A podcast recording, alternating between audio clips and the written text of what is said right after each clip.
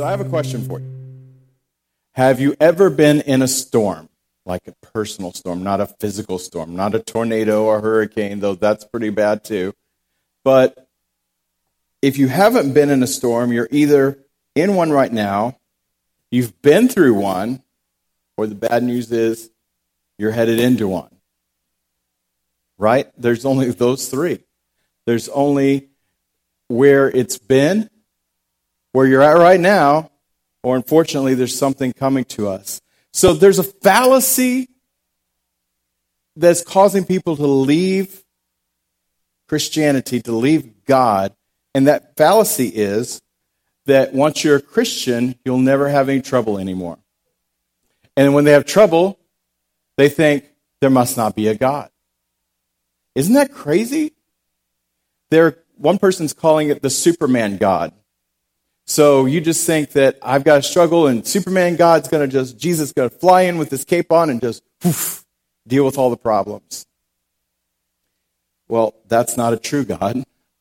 That's not an accurate God. That is a fallacy that has been made up throughout the years. But a lot of people believe that. So when you encounter a storm, you have one coming at you, you're in the middle of one, or even when you're on the other side of it, you say, Why in the world did I go through that storm? Because if truly there was a God, I wouldn't have gone through that storm. I want you to turn with me to John 16 33. Jesus is talking to his disciples in the New Living Translation. He says, Here on this earth, you will have many trials, storms, and sorrows. But take heart because I've overcome the world. So, right there, Jesus is laying it right out that we don't even have to question it. We don't have to wonder what's going on. He's saying we will have trials and sorrows. But He has overcome the world. That means we can overcome the world as well. In Mark 4, verse 35, you've heard this story before. Jesus tells the disciples, let's cross over to the other side of the lake. So, verse 36, they took Jesus in the boat and started out, and leaving the crowds behind, and although the other boats still followed behind them. Soon a fierce storm came up. The high waves were breaking into the boat and began to fill it with water. Jesus was sleeping in the back of the boat with his head on a cushion, and the disciples woke him up, saying, Jesus, don't you care we're perishing? Now, again, I love to put the context in here of, of put yourself in the Bible. You know, that's my favorite thing to say. These are fishermen that Jesus brought to be with him. This is not their first day on the lake. Now, I'm going to be honest with you. If I'm on the lake, if I'm crossing with Jesus, I do not like water at all. So if it's doing a little bit like this, I'm like holding on and praying in tongues and just like, oh, you know, white knuckling it for sure. When I was with Christ for the Nations and Signs of Love, we traveled to Alaska and we went up the inlet from Seattle to uh, Alaska and we ministered at all the different ports of call. And when you stand on that huge ship that took us through the inlets there, you could look down and it's like a hundred feet to the water. It was so beautiful with the ice caps, and you saw some whales and their fins, you know, the picturesque things, and you see all these beautiful things. But we hit the open waters for about an hour, and that boat was going from side to side. Not boat, ship. This thing was long enough that it took 18 18 wheelers end to end, and there's six levels of that, plus all of the things. This thing was gigantic. The thing was going side to side. Now, some of my fellow people in Signs of Love thought that was the greatest thing in the world and started trying to see if they could run down the hallway without hitting the side as it's throwing them from side to side. Not me. I am not that person. I crawled into my bunk and I pulled the covers over my head and said, let me just go to sleep and it'll surely go away. But the waves were crashing over the sides as this thing is going from side to side. That's crazy. That's not for me. Okay? I think the biggest lake I could handle was Mr. Bruce's. Okay? That's just about the most that I can handle is be out there on a little boat with him. But here these are fishermen. They were raised on the water since they were, you know, small, and they know all about it. And here they are scared. And of course, you know the rest of the story that Jesus woke up and said, Where's your faith? And spoke to it, and it you know, calmed down, and they marveled. And there's a whole lot more to that story. But The point of that story is just to say Jesus had storms, and he said you're going to have difficulties. So why in the world would we not prepare for storms? No one wants that, okay? That's like going to the preventative checkup at the doctor and find out you got to start exercising and doing all this stuff. It's like, I really don't want to do any of that stuff. I'd rather just keep doing what I've done before. But it's necessary. So I want to ask you how many of you have ever heard of the 23rd Psalm? Psalm 23. Everyone, right? I mean, it's like a, a staple. Probably the church you grew up in, there's a plaque somewhere that's got the 23rd Psalm on it. You may even have a pillow in your house with it crocheted or embroidered on there. It's on a poster somewhere. Okay, you've seen it everywhere. But the danger of that is it becomes Mary had a little lamb. It becomes a trite little story that we have. And we can miss the power that is truly in Psalm 23. So if you will, turn in your Bible with me to Psalm 23, and we're going to read through it really quick. And then we're going to break it down a little bit. So excited. Can't even help it. Psalm 23, verse 1. The Lord is my shepherd. I shall not want. He makes me to lie down in green pastures, and he leads me beside the quiet waters, still waters. He restores my soul. He guides me in the right in the paths of righteousness for his name's sake. Even though I walk through the valley of the shadow of death, I fear no evil, for you are with me. Your rod and your staff, they comfort me. You prepare a table before me in the presence of my enemies and you have anointed my head with oil. My cup overflows. Surely goodness and mercy, loving kindness, will follow me all the days of my life, and I will dwell in the house of the Lord forever. Now, as we start off in the very beginning of that, the first two words are the most amazing thing the Lord, right? It's not a Lord, it's not a God. It's like, hope it works. Maybe it will, maybe it won't. The Lord is my shepherd. We were made to be a dependent people where someone is always leading us. There's stuff in the um, refrigerator back there, too. It goes on there. We're made to be dependent because someone is always leading us. Perhaps some other shepherd could be the one who's leading. Or for some people, I am my shepherd. I am the only one who's navigating my way. It's all about me. It's just I, I it's all me. I'm I'm my shepherd. Well, if I lead me, if I am my shepherd, if I call the shots, I'm the captain of my own ship, then you can't count the rest of that verse. It says, and I will want for nothing. I will want be in lack for nothing you should say then, I'm a mess. Isn't that right? Because if you're the only one driving your ship, if you're the captain, if it's all just about you, then you're in terrible places. But let's look at, let's break down some of the words there. He makes me. Verse 2. Now, people right away, they don't like that. Nobody's going to tell me what to do. Nobody's going to make me do anything, right? Be like, I, no, no, I don't like that part of it. But it's not that he's wanting to tell you what to do or make you do something because he wants to control you. It's because he loves you. It's because he has better things for us. He leads us beside, he restores my soul. He has a plan in mind, and he puts us on the right path. Verse 3 in the NLT says, He guides me along right paths, bringing honor to his name. But who wrote this scripture? Who wrote Psalm 23? David, right? Now, David is not unaccustomed to storms in his life. Think about it. He was forgotten by his father when the prophet came to town. Can you imagine being that guy? That the prophet comes and says, We've got a great word. I've got a great word from the Lord, and one of your children is going to be the next king. Great, let's get them all lined up here. And you know the story. And he forgets him. And prophet, now I love the prophet is really a prophet because he said, it's not one of these. a lot of times prophet's like, well, it's got to be one of these, so okay, it's got to be you. But he said, it's no, it's not here. He goes, oh yeah, I have another kid. Isn't that crazy? That's who David was. That's what he grew up with. When he faced Goliath, he faced him with a slingshot in one hand and a staff in the other. But the slingshot was so small that Goliath, this towering man, says, Who is this kid you sent out here with a shepherd's staff? You're just going to come at me with that? But that shepherd's staff was something he had learned and trial. Through his trials, he knew what was to do with it. He ran for Saul, from King Saul for 10 years of his life. He had a moral failure. He had a son turn on him. He went through some terrible, terrible things. So when he says, though I go through the valley of the shadow of death, that wasn't a figurative saying to him. Now today we say, I literally fell on the floor. Really? You fell on the floor? No, I didn't fall on the floor. I literally did.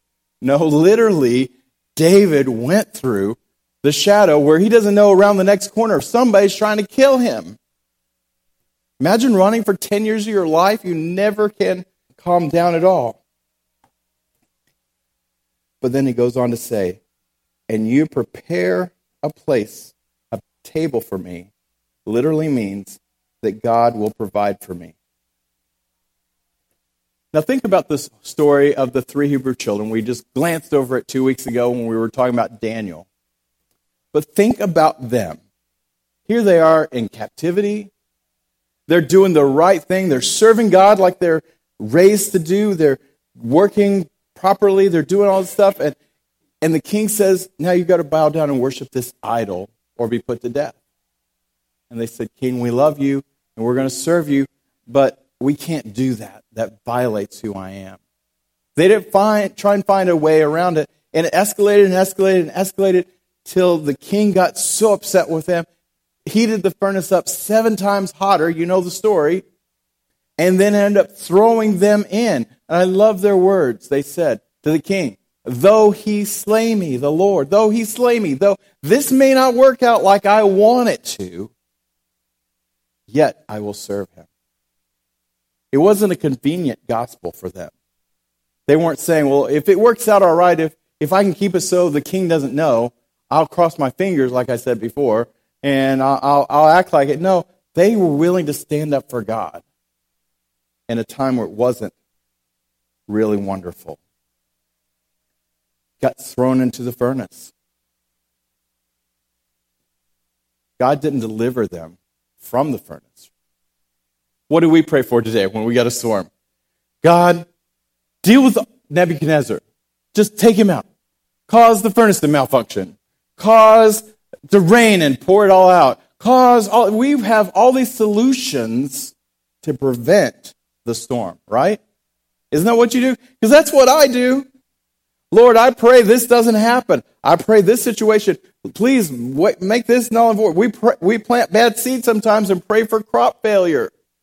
We just don't want to go through a storm because it's not fun. So there, Shadrach, Meshach, and Abednego are in the middle of the fire. And the king, in all of his fury, goes and looks to check on him. And that fire was so hot that their bodies would just whip, just like that. Not like it caught my pants on fire, but it's like just poof, they're gone. He goes and looks inside there and he sees four men standing in the midst of the fire. Not consumed, not poof. And he goes, There's four. We threw in three, right? Take a head count. We're not, we're, we're not missing one. Who's the, that looks like the Son of God. This secular heathen king knew what God looked like, was able to recognize God when he saw it. Isn't that amazing? So then he called and said, Shadrach, Meshach, and Abednego, come out. Isn't it amazing that God never rescued them from the fire? The person who put them in the fire was the one who brought them out. See, at God's table, you have everything you need to survive. David said, In the midst of everything going on, God has a table set for me. Now, want, we have this illustration. You saw them bringing it out. I want you to picture with me that all of your problems that are surrounding you, they're not going away. Whether it's physical things or whether it's emotional things or just bad situations. In the midst of those, God says, Come have a seat. I prepared a place for you. In the midst, all the way around, everywhere you look, they're there. So much that they're looking and saying, Why is he sitting down at a table? Doesn't he know we're trying to fight with him? He goes, And I prepared a place for you. See, because at God's table, everything you need to survive is there mentally. You're not going to go crazy. Emotionally, everything's going to work out all right. Physically, He won't give us more than we can handle. But here's the cool thing at this table He prepared with me, I'm not alone. He's sitting right here.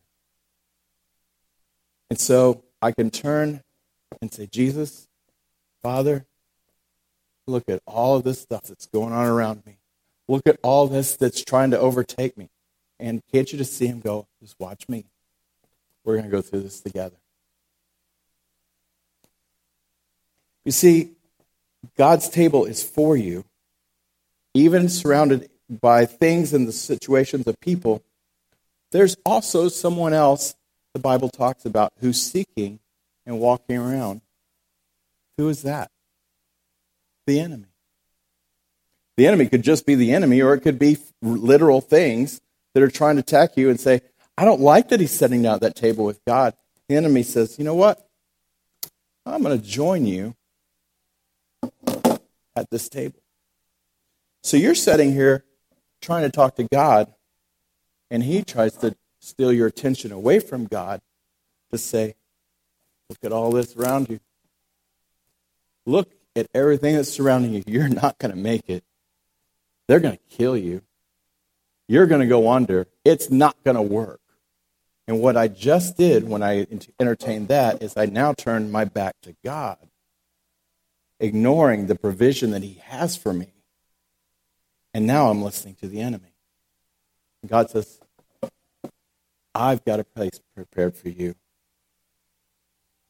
But guess what? You are the only one who can choose which voice you listen to. This voice is telling you it's not going to work. So here's the, the crux of the whole thing don't give the enemy a seat at your table. Right? He's going to try and sit there, but you've got to say, no, the seat is not available. You've got to move. So, real quickly, how do we know if we're listening to the voice of the enemy while we're sitting at the table of God? The enemy will come up here and say, Don't look at this table, look at that table. Look at how much better they have it than you. Go over there. You need to move tables because this one, you know, it's not it's not everything. He also tell you you're just not going to make it. There's no way. You're going to go down with this. You cannot survive this. But that didn't come from the shepherd who says, You are going through. The shepherd says, Not only are you going to make it through this, but I'm going with you. Isn't that amazing? We're going to make it through together, regardless of what it looks like. It may be difficult. Now, there's the parts we don't like, right? We don't want to hear it's going to be difficult. We don't want to be in the middle of that fiery furnace, in the middle of that storm. But Jesus says, even though it may be difficult, there may be real pressure, just unbelievable things happening to you. I'm going to be with you in it. And he calls you to stay focused on him. Number three, the enemy tries to get you on. He'll tell you, you're not good enough. You're not worthy. Don't even think about God coming to help you. God isn't going to show up for you. I also tell you, no one even likes you. Everyone is against you. Do you know that today in America, people aren't sleeping good? Isn't that amazing? Ambien is now a household item, and everyone is taking Xanax. They're drinking to cope, or they have to leave the TV on to go to sleep. In 1942, 84% of Americans slept more than eight hours and had a good night's sleep and woke refreshed. Today, currently, it's down to 59%. And a lot of those are because they're getting help from these other drugs. Heavy drinking is on the rise in many parts of the United States, according to an NBC Health News poll, up more than 17% since 2005 alone. And the rates are rising faster among women than men. Isn't that amazing? But God says, I have a table prepared for you. Will you sit at it? Now look, turn with me in your Bibles to John 10, verse 10. You with me? The thief comes to steal, kill, and destroy. That's what we were just talking about. He doesn't want you setting this table focused on God, focused on Jesus. But Jesus says, I came that you may have life and have it more abundantly. And what's the next verse? What's the next words? I am the good shepherd. The good shepherd who lays down his life for the sheep. We have a good shepherd who will make us to lie down in green pastures. He will lead us in the right ways we need to go, beside quiet waters man, as I was writing all this down and working on this and thinking about people aren't sleeping and taking all these drugs and, and alcohol and, you know, all these things that distract them and difficult times that they're going through, and then I hear green pastures, quiet waters. I'm like, doesn't that just make you want to sleep right there? I mean, it's just like, but in the midst of your enemies, in the middle of your problems. God said, There's a refuge for you. This table that is setting here. Even if I have to go through the fire, God will be there with me.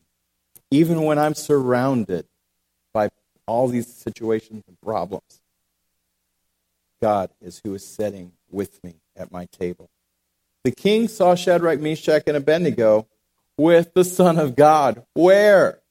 He prepared a table for them in the middle of the fiery furnace. Isn't that amazing? I'd never seen that before. God never got them out of the fire, He just joined them in it. Circle back now with me to John 16, verse 31. We started off with this. Jesus asked the disciples, do you finally believe? Isn't it amazing? Isn't it comforting? Isn't it like just so empowering? The disciples were with Jesus for years and they still didn't believe. It took them a while. And then after a couple of years, it says, and then they believed. Here Jesus is asking them, Did you finally believe?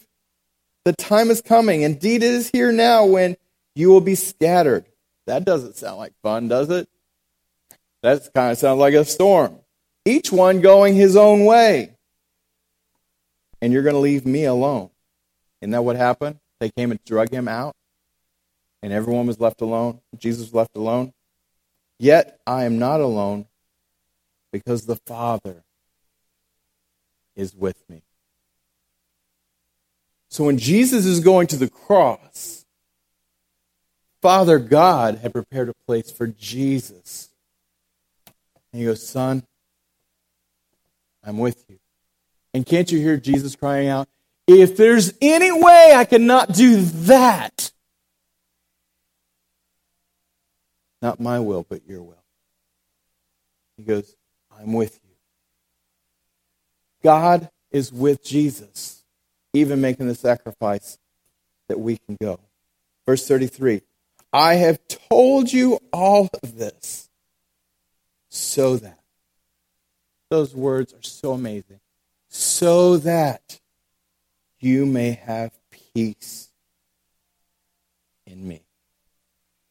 Here on the earth you will have many trials and sorrows, but take heart, because I've overcome the world. We opened with that part saying, You're going to have trouble, you're going to have struggles. But Jesus says, I've told you all of this so that you can have peace by sitting at his table, by focusing on the Father and listening to what the Father, the Good Shepherd, is saying, where he says, Calm down. Let's go take a nap. Let's go to the green pastures. Let's go sit by the water. Let's just take a moment out and not be moved. But you know, even as I was preparing this last night, and as excited as I was that I didn't even sleep, I'm serious. I don't think I slept even two minutes. It doesn't matter how many people are here today to hear this message. Because what I really felt God burden me on my heart is that this message, and the message is what we do every week, isn't just for the number of people that are in this room. But if you will allow me, indulge me, this to say it this way this is a shareable size message. Like when you go to Applebee's or Chili's and you get an appetizer and you get the one that's just for you, or you get the one that's shareable. What I believe God is saying is what we're finding out, what we're listening to, what we're hearing the word that God is preparing for us every week. It isn't just to sit in here and go, that's nice. Okay, they, I've heard that before. Oh, that's a new twist to that. Oh, that's a great oh, little note. And then you walk out of here, and that's it. But it is for you to take to those you come in contact with this week. I was talking to someone yesterday at Jerry's memorial service who was talking about the difficulty of life. And I want to just be able to share everything that's here. Because people are having difficulty in life. People you're going to run across, people you may work with, people you're going to come in contact with at the most crazy places need a God who has prepared a place for them in the midst of their storm. Because we're all either what? In a storm, just got out of a storm, or there's one coming. So I want us to bear in mind that while it's awesome to know that I have a God who's prepared a place for me, I need to share that same God with those people around us. Not about building Church on the Rock, Dallas. Not about building anything here. It's not about one more seat being filled here. It is about people's lives being changed. Let's pray. Father God, The fullness of what you showed me is so bubbling up inside of me. And I did my best to convey it. Lord, I pray that you will help us to understand that table that you've prepared for us, that you've laid out there, that you've went through intentionality for us, that we can just come to you and stay focused on you, even in the midst of fire and storms and difficulty, being surrounded. Lord, I thank you that we're able to share this with the people who are crying out and asking if there's really a God. The people who think that you're a Superman God and you're just going to keep us from having struggles. But that they need to see us going through a storm and seeing that it's you who's sitting at the table with us like King Nebuchadnezzar saw that you were in the fire with Shadrach, Meshach, and Abednego. That changed that country because of the storm that you didn't rescue them out of, but you were with them in the middle of. While this isn't the most fun thing to hear, it's so exciting to know that you're always with me and that you're for me. Lord, we give you this day. We give you all the intentionality that we have in this room today, preparing a place, sowing seeds into the ground that is Plano. Father God, watering that soil that is this area. And Lord, I thank you for the worship that went up to you today in this place. We give you all the glory and all the honor. In Jesus' name we pray. Amen.